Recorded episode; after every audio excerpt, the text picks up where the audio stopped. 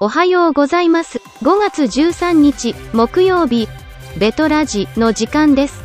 今日は、今週の気になるとして、ベトナムの日本人向けビジネスフリーペーパー、アクセスの高橋正史編集長が、ベトナム人と飲む酒は、とりあえずビール、次もビール、最後までビールについて語ります。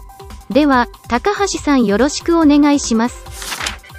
ベトナムのビジネスフリーペーパー、アクセスの編集長、高橋正史です。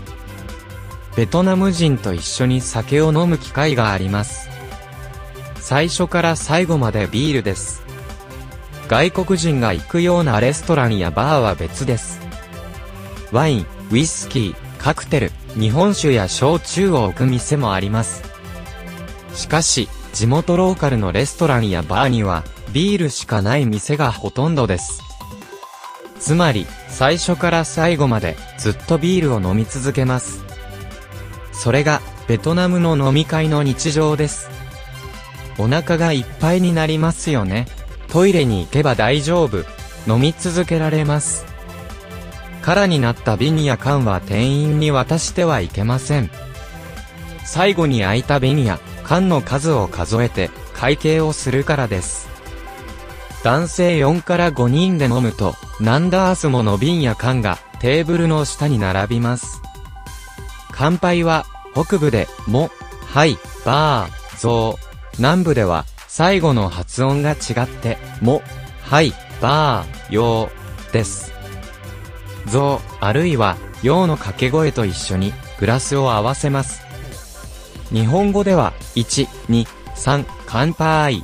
という意味で、ベトナム人は飲み会中に何度も繰り返します。日本で、ベトナム人と飲むときは、ぜひこのフレーズを使ってください。あなたに好感を持ってくれること間違いありません。少し慣れてきたら、もっちゃむを覚えてください。これは、数字の100のことで、飲み会では100%の意味になります。100%を飲む、つまり、一気のみを相手に促すフレーズです。もっちゃむ、もっちゃむ、と盛り上がれば、一気、一気、と同じことです。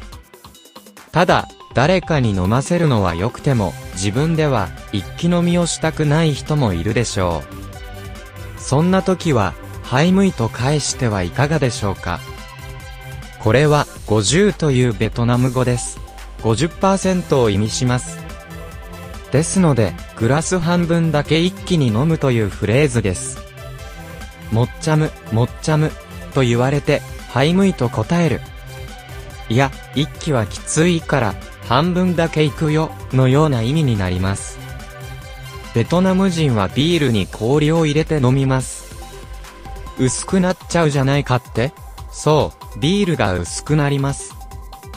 しかし、冷蔵庫がなかった時代の名残で、今でも、このように飲む人が多いです。